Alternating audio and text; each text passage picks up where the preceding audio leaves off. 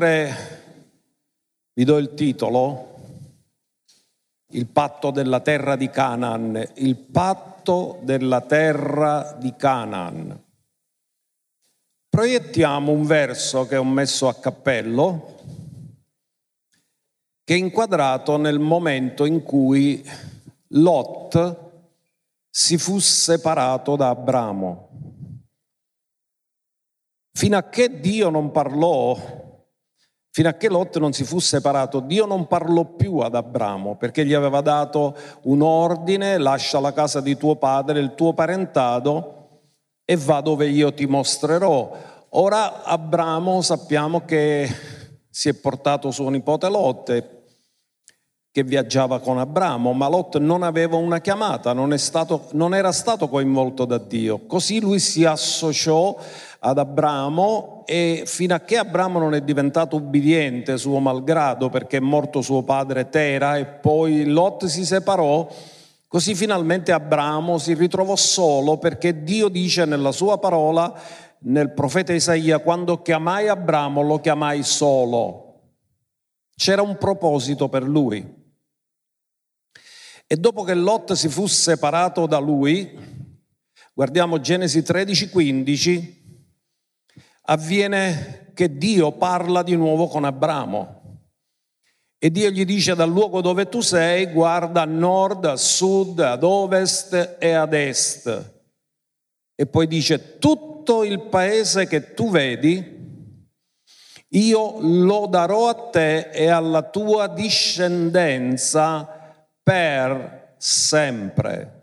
Ora, quando Dio dice qualcosa dobbiamo stare molto attenti a quello che Lui dice, perché se guardiamo oggi com'è la situazione, non vediamo questo. Perché tutto quello che Abramo ha visto è molto di più di quello che oggi Israele sta occupando. Però Dio ha detto, lo darò a te, alla tua discendenza, per sempre. Attualmente non vediamo che le cose siano così. Così voglio spiegarvi qualcosa. Dio ha sempre un proposito e fa le cose sempre con un proposito e Dio è un Dio di patti e di promesse. Ora questo titolo che abbiamo dato oggi sulla terra di Canaan è un titolo che molto spesso nei libri scolastici voi non troverete che si chiama terra di Canaan, il territorio di Israele, lo chiamano Palestina. Quanti di voi avete sentito parlare della questione palestinese? E da dove viene questa storia palestina? Intanto non lo troviamo mai nella Bibbia. È un nome che è stato dato nel terzo secolo d.C. dall'imperatore romano Adriano, il quale, avendo sedato delle rivolte che avevano fatto i giudei contro l'impero romano, decise di degiudaizzare tutta quella terra. Quindi cercò di cancellare tutto ciò che poteva richiamare la cultura ebraica e tutte le cose ebraiche, tanto che cambiò anche il nome della città di Gerusalemme chiamandola Elia Capitolina e consacrò quella città a Giove, un'idolatria. Da dove viene questo termine Palestina? Viene da Filistei. Da Filistei poi hanno ricavato Palestina, quindi il territorio occupato dai Filistei, che come sapete erano sempre nemici di Israele. Quindi quando oggi trovate nella questione medio orientale, si parla nei libri, voi troverete questo termine Palestina, ma è un termine sbagliato perché uno non è un termine biblico ma la dovremmo chiamare terra di Israele perché Dio l'ha data ad Israele, ma poiché c'è questo conflitto soprattutto nel mondo spirituale e poi nel mondo naturale, voi sentirete parlare di Palestina. E non ultimamente stanno parlando di fare due stati separati, ma questo cozza completamente con quello che è il proposito di Dio, perché quella terra è Dio che l'ha creata lui è il padrone della terra, lui è il padrone del cielo e della terra e lui la dà a chi vuole. e l'uomo si reputa padrone, ma in realtà noi siamo solo affittuari. Il padrone è lui.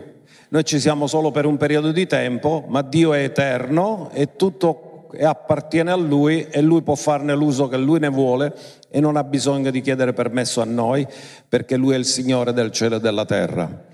Però gli uomini nella loro presunzione pensano di poter fare queste cose. Ora, dopo aver detto questo, noi vogliamo farvi comprendere Qual è la base scritturale di questo patto? E lo prendiamo dal libro di Deuteronomio, capitolo 29, dove Dio parla a Mosè e spiega che oltre al patto mosaico, quindi questo patto lo troviamo sempre nella Torah, nei cinque libri della Bibbia, ma non fa parte della Torah, non fa parte della legge mosaica. Guardate cosa dice Dio, queste sono le parole del patto che l'Eterno comandò a Mosè di fare con i figli di Israele nel paese di Moab, oltre il patto che aveva fatto con essi al monte Horeb. Ora, monte Horeb o Sinai è lo stesso. E voi sapete il patto mosaico, patto sinaitico. Ora Dio questo patto lo fa su monte Moab. Quindi è un altro patto, perché dice oltre il patto che aveva fatto con essi al monte Oreb, quindi Dio fa un altro patto e questo patto è il patto della terra. Mosè convocò dunque tutto Israele e disse loro, voi avete visto tutto ciò che l'Eterno ha fatto sotto i vostri occhi nel paese d'Egitto al faraone e a tutti i servitori e a tutto il suo paese. E tu potresti pensare che questo verso è fuori contesto, perché tu dici, ma come Dio stai dicendo che tu stai facendo quest'altro patto e poi ora parli della tua potenza, di quello che tu hai fatto a Faraone. Sì, se guardiamo come sta andando la storia, noi ci rendiamo conto che c'è stata sempre una contesa per queste terre. Sono terre strategiche perché la terra di Israele si trova tra tre continenti è l'unica terra che si trova tra tre continenti, Europa, Asia e Africa. E si trova proprio lì, nel mezzo, è un posto strategico ed è stato sempre conteso. Se studiate la storia di Israele vi renderete conto quante guerre ci sono state nel passato per appropriarsi di questa striscia di terra, che è piccolissima rispetto a tutti i territori che ci sono lì. Quindi Dio dice, come con mano potente vi ho fatto uscire fuori dall'Egitto, con mano potente io manterrò questo patto. E ci sono stati questi conflitti. Quindi andiamo a vedere ora le scritture successive in Deuteronomio capitolo 30, dal verso 1. Così quando ti saranno venute addosso tutte queste cose, la benedizione e la maledizione che io ti ho posto davanti e tu le richiamerai alla mente fra tutte le nazioni tra le quali l'Eterno il tuo Dio ti avrà scacciato e ritornerai all'Eterno il tuo Dio e ubbidirai alla sua voce tu e i tuoi figli con tutto il tuo cuore, con tutta la tua anima, secondo tutto ciò che oggi ti comando. Questo è quello che Dio sta dicendo. L'Eterno è il tuo Dio, guardate qual è la promessa ti farà ritornare dalla schiavitù. Avrai pietà di te e avrà pietà di te ti raccoglierà di nuovo fra tutti i popoli fra i quali l'Eterno il tuo Dio ti avrà disperso. E anche se fossi stato scacciato all'estremità del cielo, l'Eterno il tuo Dio ti raccoglierà di là ti prenderà, questa è la promessa che Dio li va a prendere da tutte le parti, e ti ricondurrà nel paese che i tuoi padri possedettero e tu lo possederai ed egli ti farà del bene e ti moltiplicherà più dei tuoi padri. L'Eterno, il tuo Dio, poi ci arriviamo sull'altro, sull'altro verso. Ora scop- comprendete che Dio sta dicendo a loro, che loro avrebbero trasgredito il patto mosaico e poiché sarebbero stati infedeli, Dio ha detto io vi disperderò fra tutte le nazioni della terra. Quanti di voi sapete che molti di voi qui in Sicilia, che avete cognomi di città o di animali, siete di origine ebraica? Oliveri, tu sei di origine ebraica perché è un paese. Mia moglie, noto, abbiamo già accertato che è di origine ebraica. Agnello, abbiamo un fratello che si chiama Agnello, mi ha salutato poco fa. Tu sei di origine ebraica. Perché tutti questi nomi, gli ebrei per non disperdersi si sono cambiati il cognome in un certo tempo quando c'è stata la persecuzione e si sono dati nomi di città o nomi di animali o nomi di regioni. Difatti voi vedete che molti nella nostra terra si chiamano Messina, si chiamano Catania, si chiamano Palermo, si chiamano Trapani. Ce ne abbiamo un'altra, Trapani. Cos'è questo? Israele è stato disperso in tutte le nazioni e molti di noi neanche lo sapevamo che avevamo queste origini. Però c'è una promessa di Dio che ha promesso, così come ti disperderò tra tutte le nazioni, io ti riprenderò e ti ricondurrò nella terra. E non solo promette che ci sarà la prosperità che c'era, perché il più grande grado di prosperità che ha avuto Israele è stato ai tempi di Salomone, ma addirittura ha detto che la prosperità che ci sarà quando Dio li farà tornare è molto più grande di quella di Salomone in realtà sta profetizzando della benedizione messianica. Perché se Salomone era Salomone, Gesù ha detto qui c'è uno più grande di Salomone. E quindi la benedizione messianica sarebbe venuto. Ora tutto questo, notate che questo patto di riprenderli e di riportarli sulla terra è una profezia che si adempie dopo il nuovo patto. Perché guardate il verso 6, l'Eterno il tuo Dio circonciderà il tuo cuore e il cuore dei tuoi discendenti. Cos'era la circoncisione? Era il segno del patto abramico. Amen? Ve lo ricordate ancora che era il segno del patto abramico? E cos'è la circoncisione del cuore? Con la circoncisione fisica, un pezzo della carne di ogni maschio veniva asportato e fatto morire. Lo spogliamento del corpo della carne. Con la circoncisione del nuovo patto, Dio rimuove il vecchio cuore e ci dà un cuore nuovo. Quindi di che cosa sta parlando? Sta parlando della nuova ed eterna alleanza, perché tutto questo non poteva avvenire a meno che non c'era il sacrificio della croce, la morte, il seppellimento e la risurrezione di Cristo. Cosa ha detto Dio? Io circonciderò il vostro cuore. E questa è una profezia straordinaria e dice affinché tu ami l'Eterno, il tuo Dio, con tutto il tuo cuore, con tutta la tua anima e così tu viva.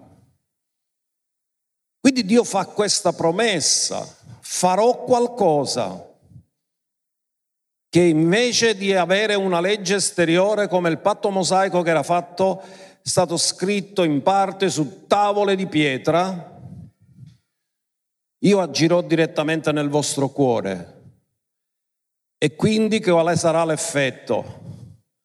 Affinché tu ami l'Eterno, il tuo Dio. Col patto mosaico che loro hanno trasgredito, Dio è stato costretto a disperderli sulla faccia della terra, ma nel nuovo patto, quando Dio circoncide il loro cuore, li fa ritornare di nuovo alle sue intenzioni originali, li fa ritornare di nuovo nella terra. Affinché tu viva, dice, andiamo avanti l'Eterno, il tuo Dio, farà cadere tutte queste maledizioni sui tuoi nemici e su tutti quelli che ti odiano e ti hanno perseguitato. Studiate la storia di Israele, Israele è stato sempre perseguitato e ancora oggi è perseguitato. Ancora oggi non è una nazione amata, ma sappiate una cosa, Israele come nazione dal 1948 ha l'assoluta legittimità da parte dell'ONU. È l'ONU che ha proclamato Israele nazione. Quindi quando alcuni dicono, ah Israele hanno i territori occupati, ma quale territorio occupati? Gliel'ha dato l'ONU. Però molti cosa fanno? Siccome sono filo palestinesi, che non hanno nessun diritto legale davanti a Dio, ma perché Dio l'ha dato a quella terra e l'ha fatto di patto, l'ha dato ad Abramo e l'ha dato alla sua discendenza, ma potete capire che questa è un'azione di tenebre, perché il nemico combatte sempre i propositi di Dio. E quindi voi sapete che questa è una delle terre più travagliate che ci siano state sulla faccia della terra, perché c'è questa contesa costante, perché il nemico sa cosa Dio ha promesso. E quindi si è concentrato per creare situazioni di disturbo e di disagio affinché questo non avvenga, ma Dio con mano potente lo farà avvenire. E quando Dio promette una cosa, lui la fa. Questione di tempo è così. Ora voglio fare una nota riguardo i patti, perché sappiate una cosa, che in tutti i patti che Dio fa ci sono sempre tre elementi riguardanti il tempo. Uno, ci sono cose che avvengono subito. Due, ci sono cose che avvengono a breve termine. Tre, ci sono cose che avvengono a lungo termine, però sicuramente quello che Dio ha promesso o a breve o a lungo termine sempre avverrà, perché Dio è fedele ai patti e alle promesse. Perché ce lo fa sapere Dio? Per farci sapere prima cosa farà dopo, così che noi possiamo cooperare con Lui e non contrastare quello che Lui ha deciso di fare, ma possiamo eh, benedire quello che Lui ha deciso di fare. E quindi dice ti hanno perseguitato, tu invece ritornerai e ubbidirai alla voce dell'Eterno e metterai in pratica tutti questi comandamenti che oggi ti prescrivo. Andiamo ancora avanti. L'Eterno il tuo Dio ti farà prosperare grandemente. Come ti vuole fare prosperare? Volete prosperare poco o grandemente? Dillo, l'Eterno il mio Dio mi farà prosperare grandemente. In questo nuovo anno 5783 tu prospererai grandemente.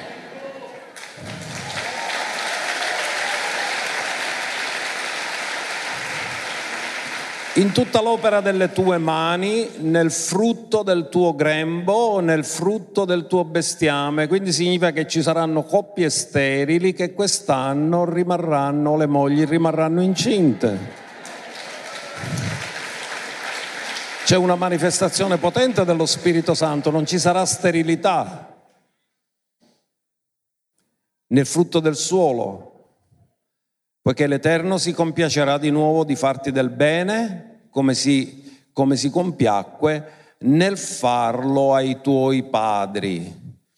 Quindi vedete che promesse meravigliose Dio fa e gli promette di farli ritornare, di farli prosperare, di benedirli, di dargli di più di quello che hanno sperimentato nel passato. Ai tempi di Salomone c'era nella terra di Israele così prosperità che l'oro e l'argento erano come le pietre sulla terra, c'era così tanta abbondanza, tanta prosperità che ha attirato l'attenzione di tutte le altre nazioni vicine. Vi ricordate che la regina di Sheba va per visitare e dire come fai ad avere tutta questa prosperità? Me lo spieghi il segreto?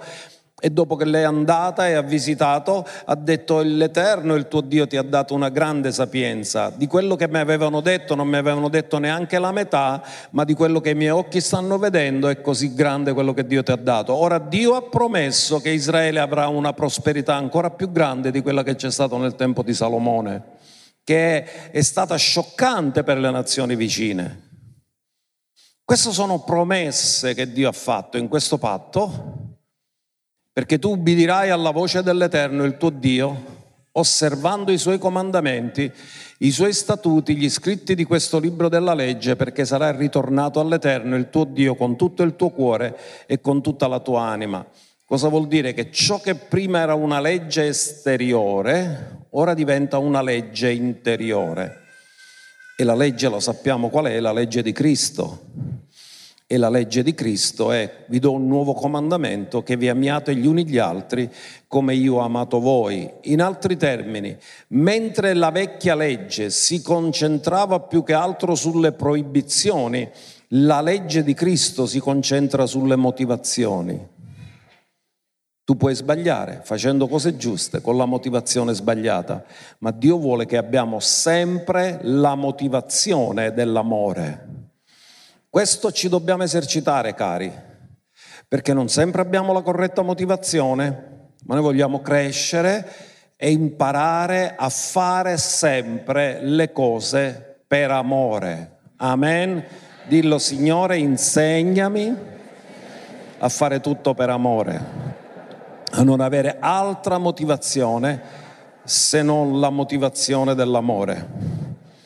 Ora questo è qualcosa della descrizione di questo patto che Dio ha fatto, che è il patto fatto non nel monte Sinai, non nell'Oreb, ma nel monte Moab, da cui vengono i Moabiti. Vi ricordate che ci abitavano i Moabiti là?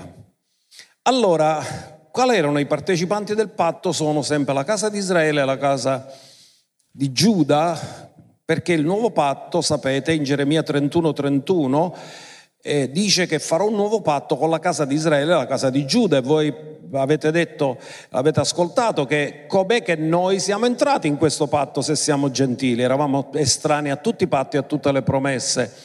E Dio ha avuto una grande genealata quando ci ha posto in Cristo e Cristo è della tribù di Giuda, quindi tutti noi in Cristo siamo diventati della tribù di Giuda. Quindi noi facciamo parte della nuova ed eterna alleanza perché Dio ci ha posto in Cristo, Cristo è della tribù di Giuda e noi siamo entrati, entrati nel nuovo patto perché Dio ha fatto un patto con la tribù di Giuda e, tribù, e il resto di Israele. Amen. Quindi noi siamo legittimati a fare parte di questa nuova ed eterna alleanza che appartiene a noi. Ora, quali erano le disposizioni di questo patto? Abbiamo già letto le scritture che riguardano questo patto e ci sono otto disposizioni del patto che già in parte abbiamo accennato che vogliamo ricordarle in ordine. La prima disposizione è che Dio parlò a Mosè riguardo il popolo di Israele che loro avrebbero disubbidito la legge del patto mosaico e questo avrebbe portato la dispersione in tutte le nazioni del mondo degli ebrei. Quindi c'è la profezia di quello che sarebbe avvenuto nel futuro e poi tutte le restanti disposizioni dopo la dispersione, parlano della restaurazione di Israele. Israele sarà restaurato perché Dio l'ha detto, l'ha promesso e ha fatto una promessa di patto. Per Dio Israele è il principe delle nazioni, è il capo di tutte le nazioni. Poi la promessa, la disposizione del patto è che Israele si pentirà e tornerà a Dio. Perché oggi vedete che loro stanno continuando a vivere in un patto scaduto. Perché loro sono convinti che il patto mosaico non è mai finito, perché non hanno riconosciuto il Messia. Non avendo riconosciuto la morte del Messia, sono convinti che ancora sono sotto il patto mosaico, quando che Dio duemila anni fa l'ha chiuso il patto mosaico. Quindi stanno vivendo in qualcosa scaduto. Cosa avevamo detto? Patto mosaico da consumarsi preferibilmente entro il Golgota, dopo è scaduto. E loro stanno vivendo ancora in qualcosa scaduto, ecco perché Israele oggi è in una grande crisi ma si riprenderanno perché loro hanno la promessa del Messia che per noi quando ritorna la seconda volta, ma per loro alcuni di loro pensano che è la prima volta che lui sta ritornando. Quindi il Messia ritornerà. In questa scrittura che Dio ha dato questo patto ha spiegato che tutta questa benedizione avverrà nei giorni messianici perché la circoncisione del cuore può avvenire solamente dopo che il Messia ha offerto se stesso sulla croce, la nuova nascita è a disposizione di tutti quelli che invocano il nome del Signore, perché chiunque avrà invocato il nome del Signore sarà salvato.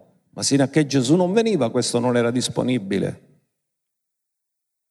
Poi sapete che nella storia di Israele, dopo Salomone, la nazione fu divisa nel regno del nord e il regno del sud. Ma Dio promette che riunirà Israele, sarà una sola nazione.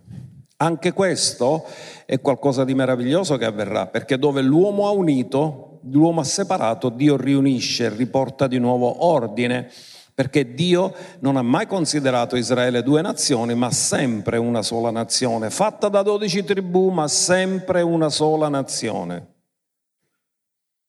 Israele riunito possederà la terra e riprenderà i giusti confini che Dio aveva offerto già ad Abramo, perché gli ha detto guarda dal luogo dove sei, nord, sud, ovest e est, tutto quello che tu vedi sarà tuo. Poi Dio gli aveva dato pure i confini, che si estendevano molto di più di quello che è il territorio di oggi, quindi Israele sarà circonciso nel cuore, sarà rigenerato e questo non è solo per Israele, è anche per i gentili, perché chiunque avrà invocato il nome del Signore sarà salvato e poi i nemici di Israele saranno giudicati, tutti quelli che l'hanno perseguitato, tutti quelli che l'hanno avversato, tutti quelli che l'hanno accusato ingiustamente. Dio ha detto io li giudicherò perché vi hanno perseguitato ingiustamente.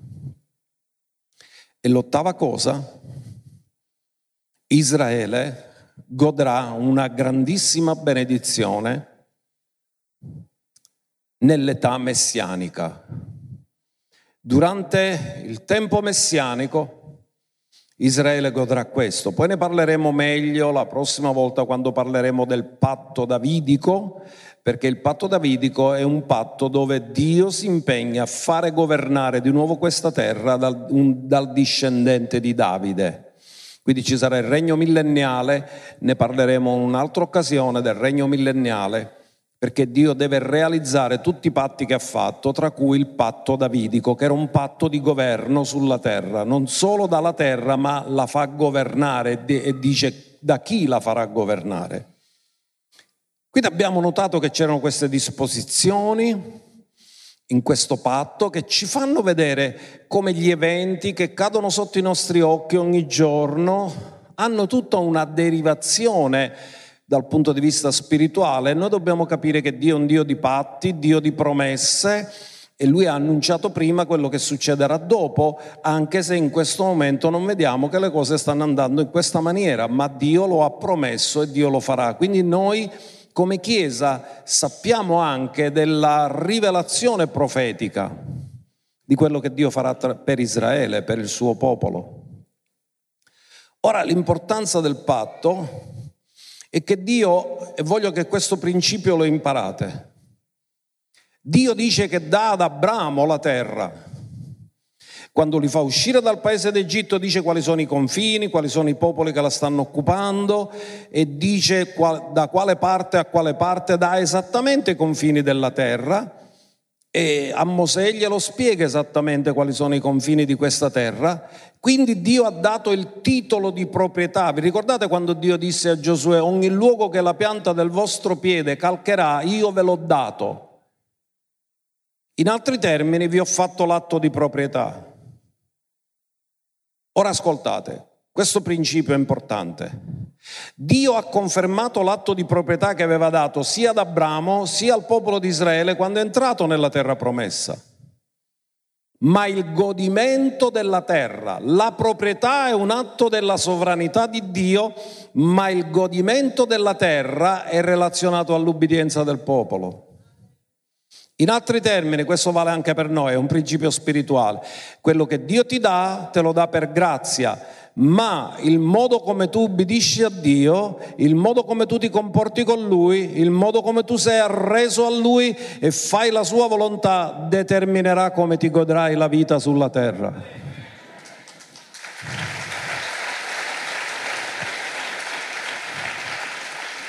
Questo è un principio incontestabile che non si può cambiare. Quindi Dio riafferma, vi ridò la terra, vi ridò la proprietà, ma l'uso che ne farete di questa terra dipende dalla vostra ubbidienza e come voi prenderete benefici da questa terra dipenderà dalla vostra ubbidienza. Questo è vero per tutti noi. Dio ti ha affidato cose per grazia, per la sua sovranità, ti ha donato cose, ma l'uso che tu ne fai, la motivazione con cui tu fai le cose, determinerà il godimento che tu avrai delle cose che Dio ti ha dato e la benedizione che porterai ad altre persone. Ora, guardate, Dio deve riaffermare questo che ha detto ad Abramo. E riprendiamo un attimo da Galati 3 verso 14, dove è riportato che la benedizione di Abramo doveva venire a noi gentili, come era stato promesso, in te saranno benedette tutte le famiglie della terra, affinché la benedizione di Abramo pervenisse ai gentili in Cristo Gesù e perché noi ricevessimo la promessa dello Spirito. Domanda, poteva venire lo Spirito in un cuore incirconciso? Cosa ha detto Dio? Circonciderò il vostro cuore. Poi viene lo Spirito. Lo Spirito non può venire in un cuore vecchio, di pietra, ma lo Spirito viene in un cuore di carne. Ci siete? Quindi prima si nasce di nuovo poi viene lo spirito.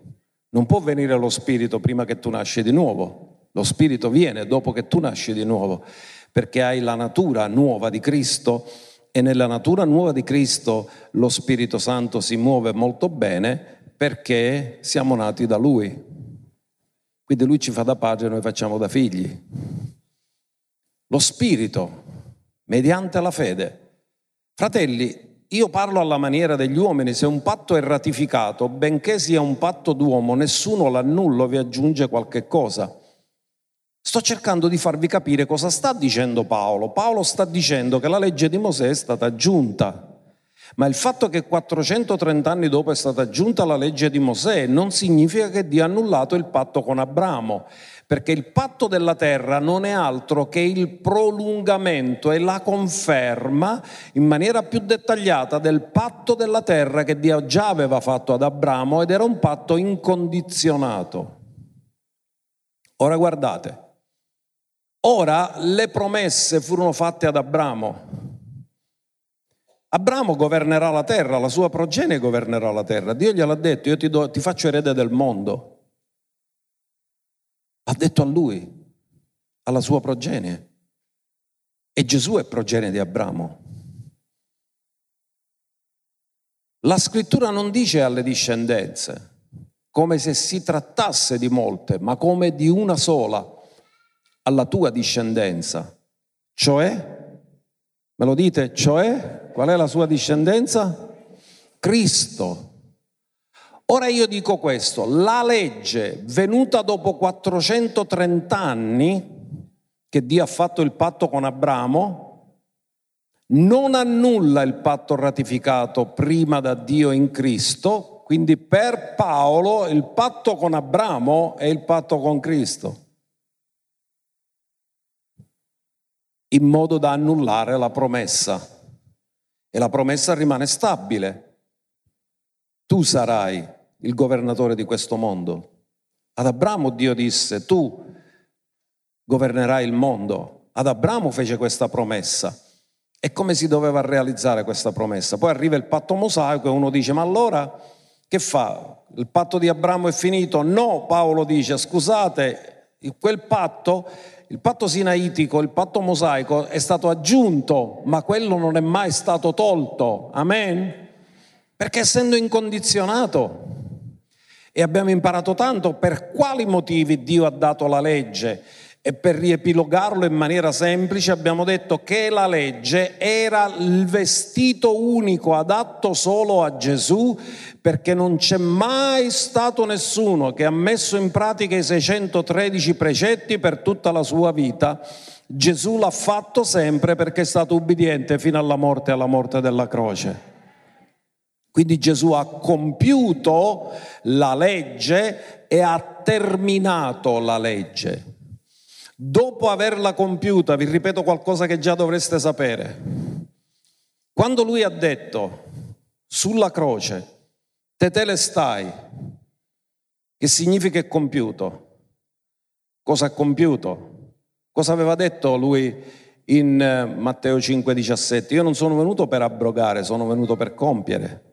E se è venuto per compiere, quando ha detto è compiuto, cosa ha compiuto? Quello che aveva detto che avrebbe compiuto.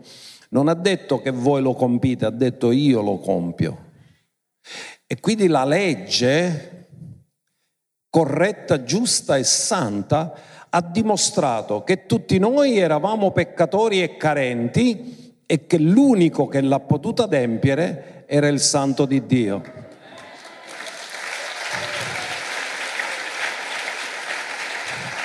La legge ha rinchiuso tutti sotto peccato affinché Dio facesse misericordia a tutti. In altri termini, non c'è nessuno di noi che può dire che è stato salvato per opere.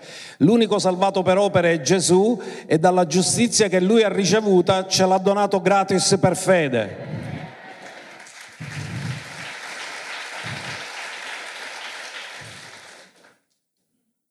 Quindi cosa ci sta dicendo Paolo? Non vi illudete, cari Galati, perché glielo sta dicendo? Perché i Galati stavano facendo un errore. Dopo aver ascoltato la predicazione del Vangelo, stavano giudaizzando, cioè stavano ritornando di nuovo alla legge di Mosè e Paolo è arrabbiato nero. O Galati insensati, come? Avete visto segni, prodigi e miracoli? Li avete visti perché osservate la legge? Fino a che avete osservato la legge avete visto questi miracoli? No, li avete visti perché avete ascoltato la predicazione della fede. In altri termini, la vostra giustizia non nasce dall'ubbidienza alla legge, la vostra giustizia nasce dalla fede in Cristo. Perché Dio indipendentemente dalla legge ha manifestato una nuova giustizia e questa giustizia il giusto vivrà per fede e la giustizia di chi si confida pienamente nell'opera compiuta da Cristo Gesù, colui che, che è l'unico che ha compiuto la legge, ha portato a compimento la legge e poi l'ha terminata. Quindi cos'era questo patto della terra?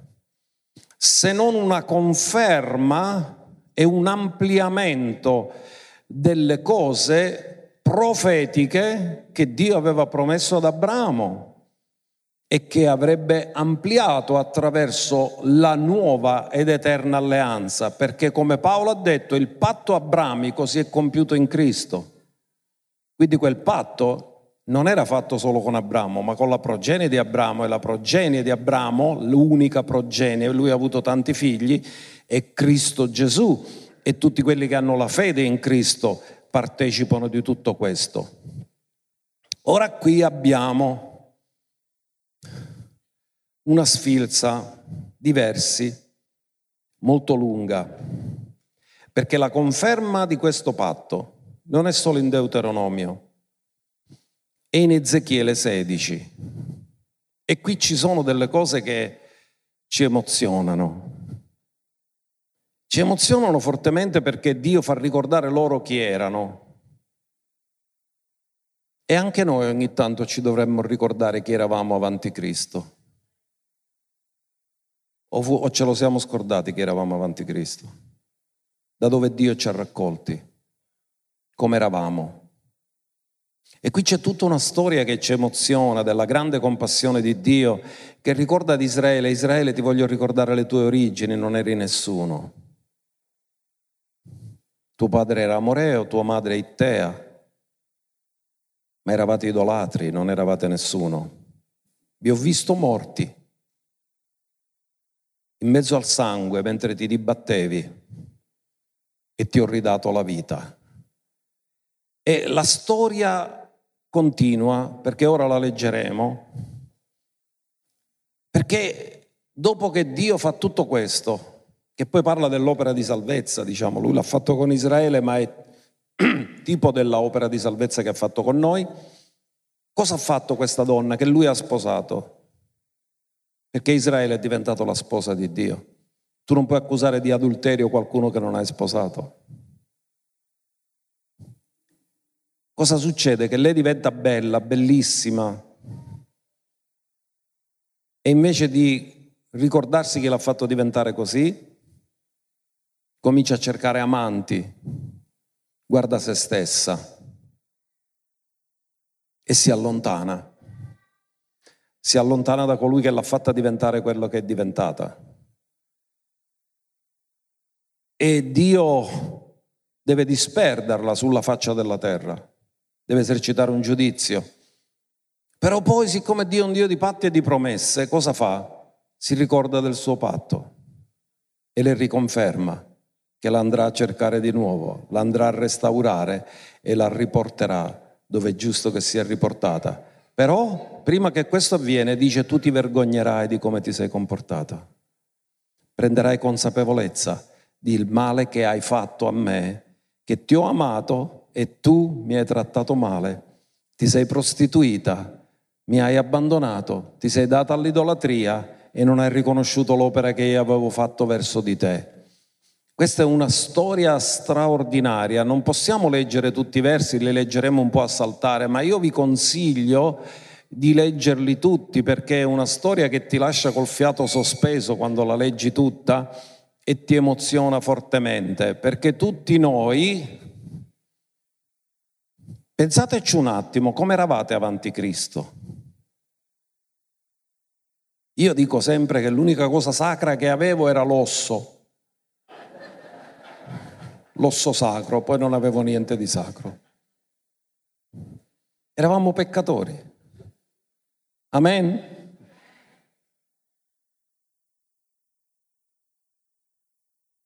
Allora, leggiamoci questa cosa che tocca veramente il cuore.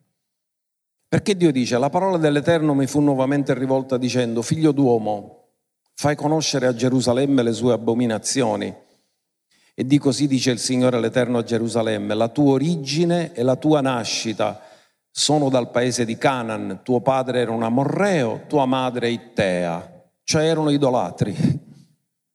Quindi Dio l'ha presi fuori dall'inganno, dall'idolatria, adoravano falsi dei. E questo è Abramo e Sara, eh?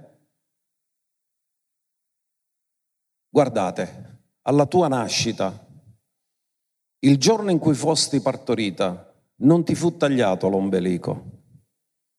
L'ombelico tagliato rappresenta distacco tra il vecchio e il nuovo. Perché quando tagli l'ombelico il bambino vive una vita autonoma, non è più legato alla madre. Perché durante la gravidanza il bambino si nutre attraverso l'ombelico, c'è l'arteria, la vena ombelicale, lui si nutre attraverso quello che gli arriva dalla madre. Però dice quando dice non ti fu tagliato l'ombelico, significa che la vecchia natura ti è rimasta. Non c'è stato il taglio, nel Nuovo Testamento c'è stato il taglio e la circoncisione del cuore.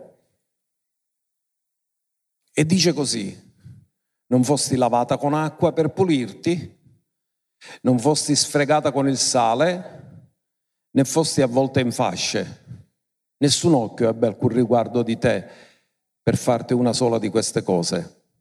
Avendo compassione di te, il giorno in cui nascesti, tu fosti invece gettata in aperta campagna per la tua ripugnanza che avevano nei tuoi confronti. Io ti passai vicino, vidi che ti dibattevi nel sangue e ti dissi, mentre eri nel sangue, vivi. Sì, ti disse mentre eri nel tuo sangue, vivi. Ti ho trovato moribonda e ho pronunciato parole di vita su di te. Ti feci crescere a miriadi come i germogli dei campi e tu crescesti, ti facesti grande e diventasti molto bella. Il tuo seno si formò, la tua capigliatura crebbe abbondante, ma tu eri nuda e nel bisogno. Io ti passai vicino, ti guardai ed ecco il tuo tempo, era il tempo dell'amore. Così stesi il lembo della mia veste su di te e copersi la tua nudità. Ti feci un giuramento, stabilì un patto con te e tu divenisti mia, dice il Signore, l'Eterno. In altri termini, Dio sposa Israele, diventa lo sposo di Israele. Ti lavai con acqua, ti ripulì interamente del sangue e ti unsi con olio. Ti feci quindi indossare vesti ricamate, ti misi calzare di pelle di tasso, ti cinsi il capo di lino fino e ti ricopersi di seta. Ti abbellii di ornamenti, ti misi braccialetti ai polsi e una collana al collo. Ti misi un anello al naso, non mettete come potete ciusciare un naso. Ma erano abitudini che avevano allora, si mettevano le cose proprio nel naso. Eh? Era segno di bellezza allora. Orecchini agli orecchi e una splendida corona sul capo.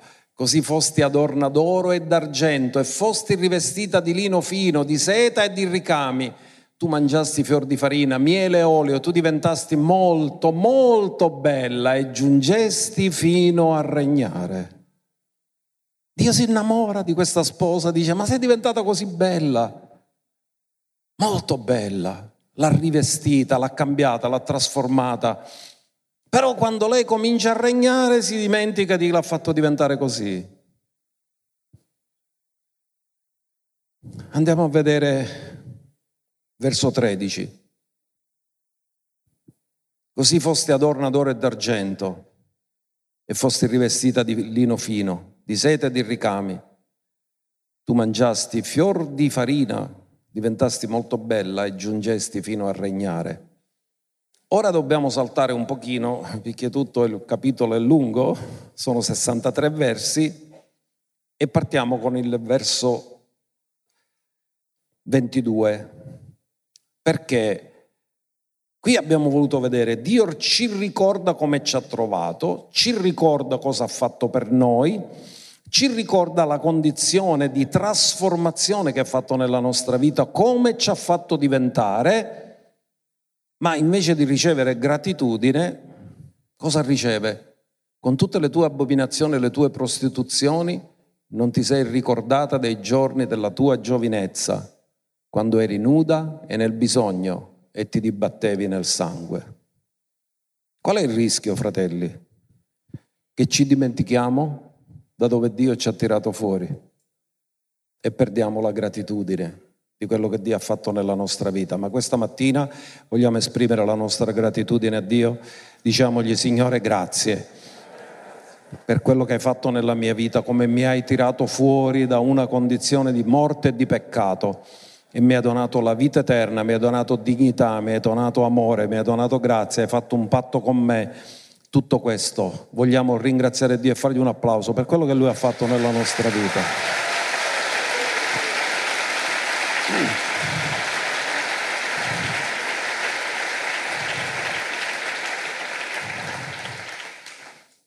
Andiamo al verso 38. Ti giudicherò come si giudicano le adultere. Quindi sei adultera, l'aveva sposato. Perché la fornicazione la possono commettere chi non è sposato, ma l'adulterio è chi è sposato. Quindi Dio dice ti ho sposato e ti dovrò giudicare perché sei stata adultera. E quelli che spandono sangue farò venire su di te il sangue del furore e della gelosia. Ti darò quindi nelle loro mani ed essi abbatteranno la tua nicchia e demoliranno i tuoi alti luoghi, che erano luoghi di idolatria, quindi si era prostituita andando a, a servire demoni Ti spoglieranno inoltre delle tue vesti, porteranno via i tuoi splendidi gioielli e ti lasceranno nuda e nel bisogno. In altri termini, nel momento in cui ti sei allontanata da me, sei ritornata come eri prima. L'ha trovata nuda e nel bisogno e ritorna di nuovo nuda nel bisogno. Cosa ha voluto dimostrare Dio? Tutto quello che avevi era perché te lo davo io. Se tu ti allontani da me, ritorni come prima. E quando noi lasciamo il Signore, quando noi ci allontaniamo, quando noi pecchiamo, cosa succede? Che molte cose che avevamo superato ritornano di nuovo. E quindi Dio dice non te lo scordare, tutte queste cose. Quindi andiamo a vedere dove siamo arrivati, verso 40. Poi faranno salire contro di te una moltitudine, ti lapideranno con pietre e ti trafiggeranno con le loro spade. In altri termini, non hai più la protezione divina. Quando ti allontani da Dio, non hai la protezione divina, quindi sei attaccato dagli nemici. Ritornano le cose di prima, ritorna una condizione peggiore sei attaccato dai nemici, che diventi vulnerabile all'attacco dei nemici perché la tua, la tua difesa si è allontanata da te. Andiamo ancora avanti, dal verso 45. E questo lo usiamo pure in siciliano, figli e somaggio. Tu sei veramente figlia di tua madre che ha rigettato il proprio marito e i propri figli. E sei sorella delle tue sorelle che hanno rigettato i loro mariti e i loro figli. Vostra madre era un'Ittea e vostro padre era un Amorreo. Ti ricorda? Siete in razza così. Ha fatto tua madre, hanno fatto le tue sorelle e l'hai fatto pure tu.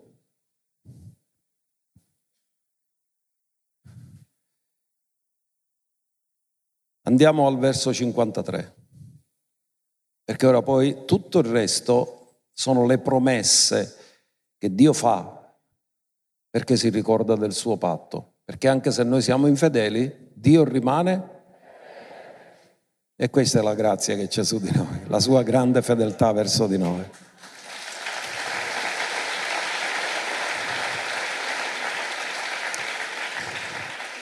Quando farò ritornare i loro prigionieri, i prigionieri di Sodoma e le sue figlie, i prigionieri di Samaria e le sue figlie, allora farò ritornare anche i prigionieri tu, della tua cattività che sono in mezzo a loro, affinché porti il tuo vituperio e ti vergogni di ciò che hai fatto quando le hai confortate.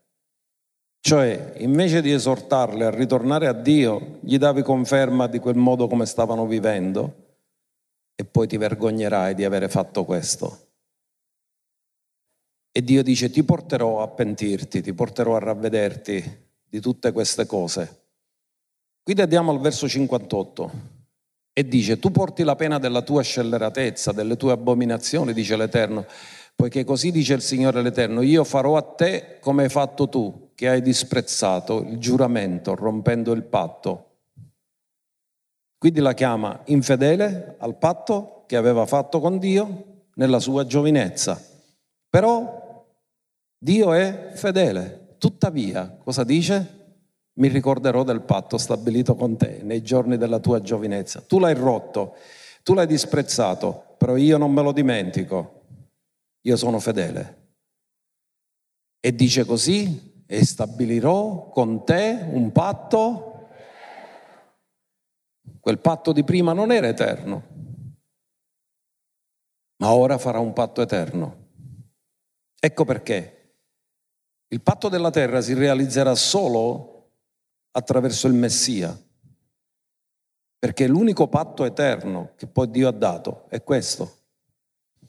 Quindi dobbiamo capire queste cose e andiamo a vedere che quale sarà l'effetto? È come quello del prodigo che dopo che torna si vergogna di come si è comportato. Quindi dice nel verso 61, allora ti ricorderai della tua condotta e ti vergognerai. Quindi c'è un pentimento. quando riceverai le tue sorelle, quelle che sono più grandi e quelle che sono più piccole. Io le darò per, a te per figlie, ma non in virtù del tuo patto. Io stabilirò il mio patto con te e tu riconoscerai che io sono l'Eterno. Vedete il contrasto tra il patto fallito e il nuovo patto che non fallirà? Tra ciò che era legge esteriore e tra ciò che diventa legge interiore? Tra ciò che Dio ha fatto e quello che Dio farà. Aveva fatto con quel patto e ora lo fa con un nuovo patto, una nuova ed eterna alleanza. Allora, molto interessante, molto poetico, l'abbiamo un pochino abbreviato, però tutto il capitolo è, è realmente molto interessante da leggere tutto. E c'è questa storia dove Dio stesso narra la storia col suo popolo.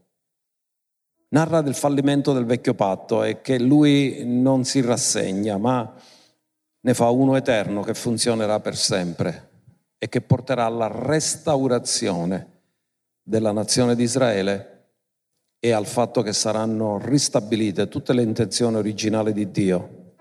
Quindi il patto della terra rimarrà un patto incondizionato che è ancora valido e si realizzerà perché tutte le sue promesse sono sì ed amen.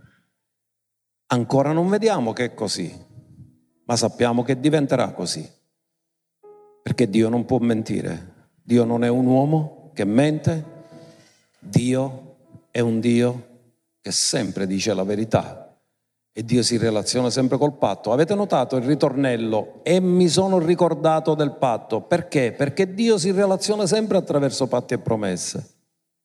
Poteva dire mi sono ricordato di te, no, mi sono ricordato del patto tutto il modo come Dio si relaziona è sempre attraverso questo. Lui è stato tradito, la moglie è diventata adultera, però lui ha detto non ha funzionato il patto, ne faremo uno nuovo. Non l'ha abbandonata, non l'ha lasciata. Se noi siamo infedeli, lui è rimasto sempre fedele. Quindi abbiamo fatto così, un piccolo riepilogo che stavolta ve l'ho fatto prima. Dio ricorda a Israele la sua nascita, la sua gioventù, gli ricorda il suo passato, ricorda le sue trasgressioni, ricorda la sua infedeltà, ricorda che non si è comportato come si doveva comportare, ricorda il punto dove l'ha portata, l'ha fatta diventare bella, molto bella, ma quando è diventata bella, invece di dare gloria a colui che l'aveva fatta bella, cominciò a guardare se stessa e a guardare amanti. E il marito, legittimo, Dio, la guardava e ci è rimasto male, molto male, che lei è divenuta adultera. Però cosa fa Dio? Lui non può negare i suoi patti e le sue promesse. Un altro avrebbe detto, Bacio, non più sapere più niente. Hai chiuso con me. Dopo tutto quello che ho fatto per te, tu ti sei comportata così, non voglio sapere più niente. Ma questa scrittura è un'illustrazione dell'amore incondizionato di Dio. Mi sono ricordato del patto. Quello non è funzionato ne farò uno nuovo, uno eterno. Circonciderò il tuo cuore e tu mi amerai di nuovo. Ritorneremo di nuovo a una relazione d'amore, come era all'inizio quando abbiamo fatto il primo patto e ti ho tirato fuori dalla tua condizione. Quindi Dio parla di questo e promette alla fine ti ricondurrò. Alla fine realizzerò le mie promesse. Alla fine ti farò arrivare dove io ho deciso che tu arriverai, attraverso una nuova ed eterna alleanza in Cristo Gesù, nostro Signore.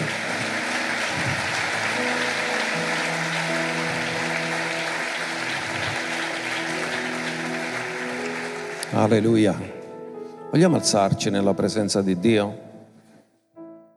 e vogliamo onorare il Signore perché Lui è, per quello che Lui ha fatto